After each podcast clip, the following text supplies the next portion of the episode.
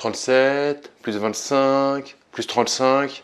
Hey, j'aurais fini de payer mon prêt avant mes 100 ans. Tout va bien.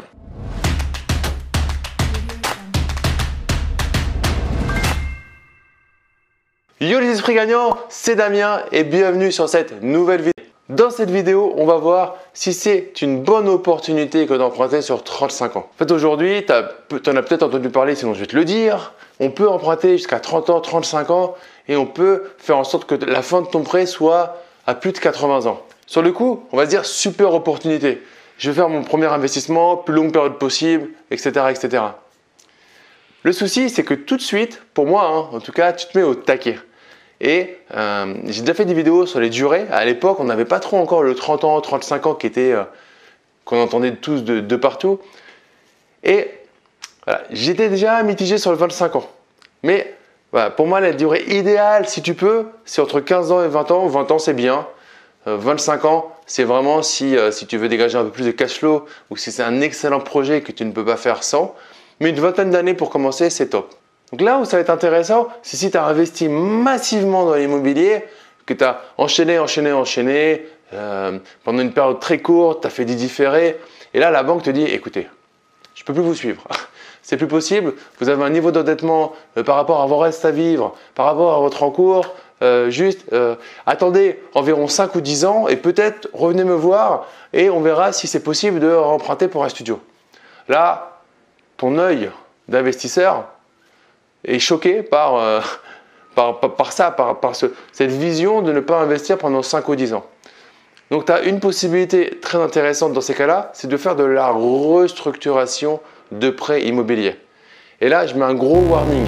Warning La restructuration de prêts immobiliers à la base, c'est pour sortir de situations d'endettement, voire de surendettement. Et là, on va jouer là-dessus pour en fait se créer une capacité d'emprunt pour continuer à emprunter. Ce n'est pas fait pour les investisseurs débutants ou intermédiaires. Je le répète, ce n'est pas fait pour les investisseurs débutants ou intermédiaires. Donc si tu es un investisseur débutant ou un investisseur intermédiaire, regarde cette vidéo, mais pas pour une mise en application tout de suite. Ce que je dis est fait pour des investisseurs confirmés qui veulent continuer leur business immobilier, mais qui ont déjà essuyé beaucoup d'échecs, mais qui se sont relevés, qui ont déjà ce mindset, vrai mindset d'entrepreneur investisseur, et dans ces cas-là, là, on va pouvoir faire de la restructuration et se servir de quelque chose qui n'est pas fait pour ça, pour euh, atteindre nos objectifs. Dans ce cadre-là, en fait, tu vas ramener tous tes prêts immobiliers sous une même enveloppe sur 35 ans. Ça va te faire deux choses. La première, c'est que tu vas pouvoir euh, récupérer, augmenter ton cash flow tous les mois. Si tu en avais déjà un rentable, tu vas pouvoir l'augmenter.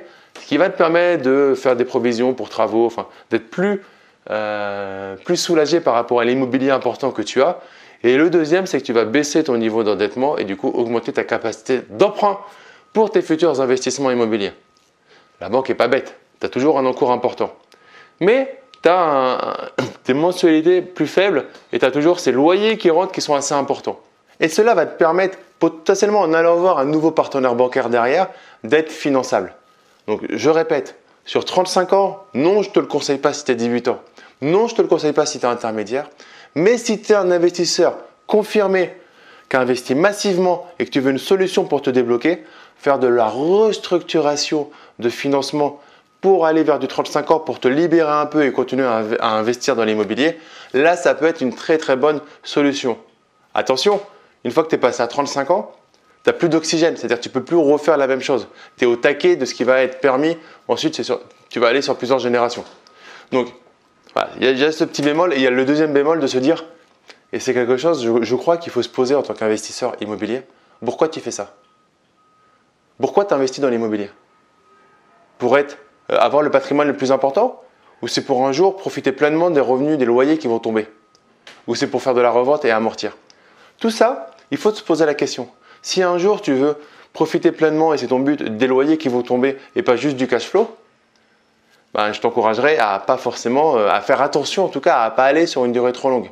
Si maintenant tu dis oui, mais moi Damien, en allant sur 35 ans, ça me permet de continuer à emprunter et au final, je vais faire un cash flow énorme qui sera pratiquement le même que, que par rapport à l'immobilier que j'avais initialement si j'arrivais au bout des 20 ans et que je ne remboursais plus de prêts. Là, tu te dis bon, ok, ça te permet d'avoir un cash flow sensiblement identique, d'avoir un patrimoine beaucoup plus gros qui, de toute façon, tous les mois va quand même s'amortir au fur et à mesure. Donc vraiment, la question la plus importante quand on part sur le 35 ans, c'est pas de savoir si tu as une banque qui te suit. Et ça, c'est structurant. C'est souvent ce qu'on dit, c'est je fais mon prêt immobilier, est-ce que j'ai une banque qui me suit? Mais non, ce qui est important, c'est de savoir si c'est ce que toi tu veux. Est-ce que tu veux vraiment ça pour tes investissements immobiliers? Donc déjà, voilà, débutant intermédiaire, je vous le déconseille fortement. Si tu es investisseur confirmé, pèse bien le pour et le contre. Et en tout cas, ben, mets-moi dans les, commentaires si pour toi tu trouves que euh, sur 35 ans c'est une aubaine ou plutôt c'est piégeux et euh, tu, euh, tu, penses qu'il faut surtout pas y aller. Mettez-moi vos remarques dans les commentaires. Ça, vraiment, je suis intéressé de savoir parce que surtout ces durées d'emprunt. Alors j'ai beau connaître le, le mécanisme de financement sur le bout des doigts, c'est toujours pour moi. J'ai toujours un jour je me dis tiens une durée un peu plus courte. Un jour je me dis une durée un peu plus longue. Et euh, en fait, il y a des avantages et des inconvénients dans chacun des, euh, scénarios euh, possibles.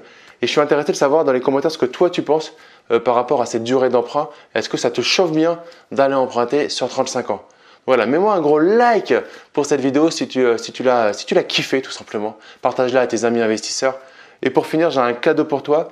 C'est ma formation sur l'investissement locatif de A à Z. Le lien se trouve dans la description de la vidéo. Tu mets juste ton prénom et ton email et je te l'envoie immédiatement. Et comme toujours, pour finir cette vidéo, ne reste pas un consommateur, mais deviens un producteur. Passe à l'action et je te dis à très vite. Ciao, ciao